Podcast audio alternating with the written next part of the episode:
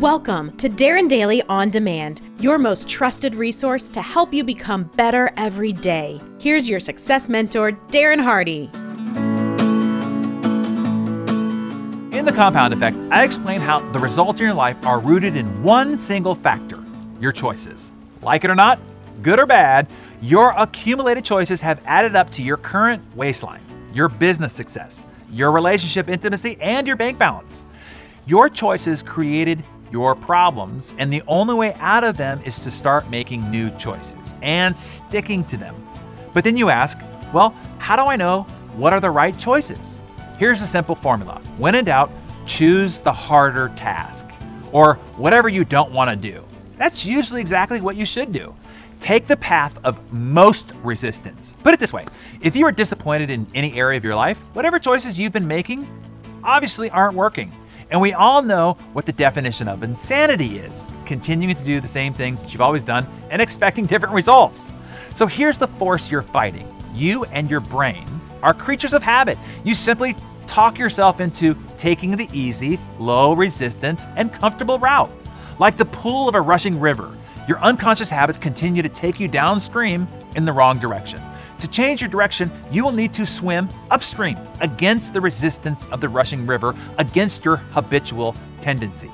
These are non resistant activities, things that go with the flow of the river, going along with gossip, surrendering to peer pressure, saying yes to needless obligations, submitting to the cry, crying demands of your children, starting your new program on Monday instead of today, reacting in anger, holding a grudge, giving the silent treatment.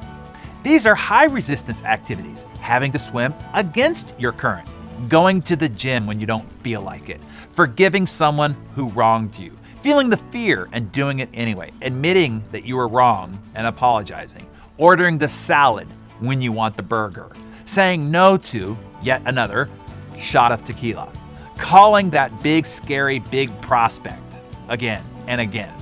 If you want to finally obtain what's missing from your life, you need to stop always doing what you feel like doing and start doing the things that make you uncomfortable. The stuff you avoid and the things that you think are hard are exactly probably the things that you need to do. If you dedicate yourself to only doing the things that you don't want to do all day long, your results would shock and amaze you and everybody else around you. So make a list of those things that you avoid, postpone, or hate doing because, you know, you should probably be doing. If you attack those things today, your life will change. What's uncomfortable is good. It only feels wrong at the start because you have an automatic bias towards the easy. Fight that tendency. Swim upstream. Take the path of most resistance. Declare it and take action.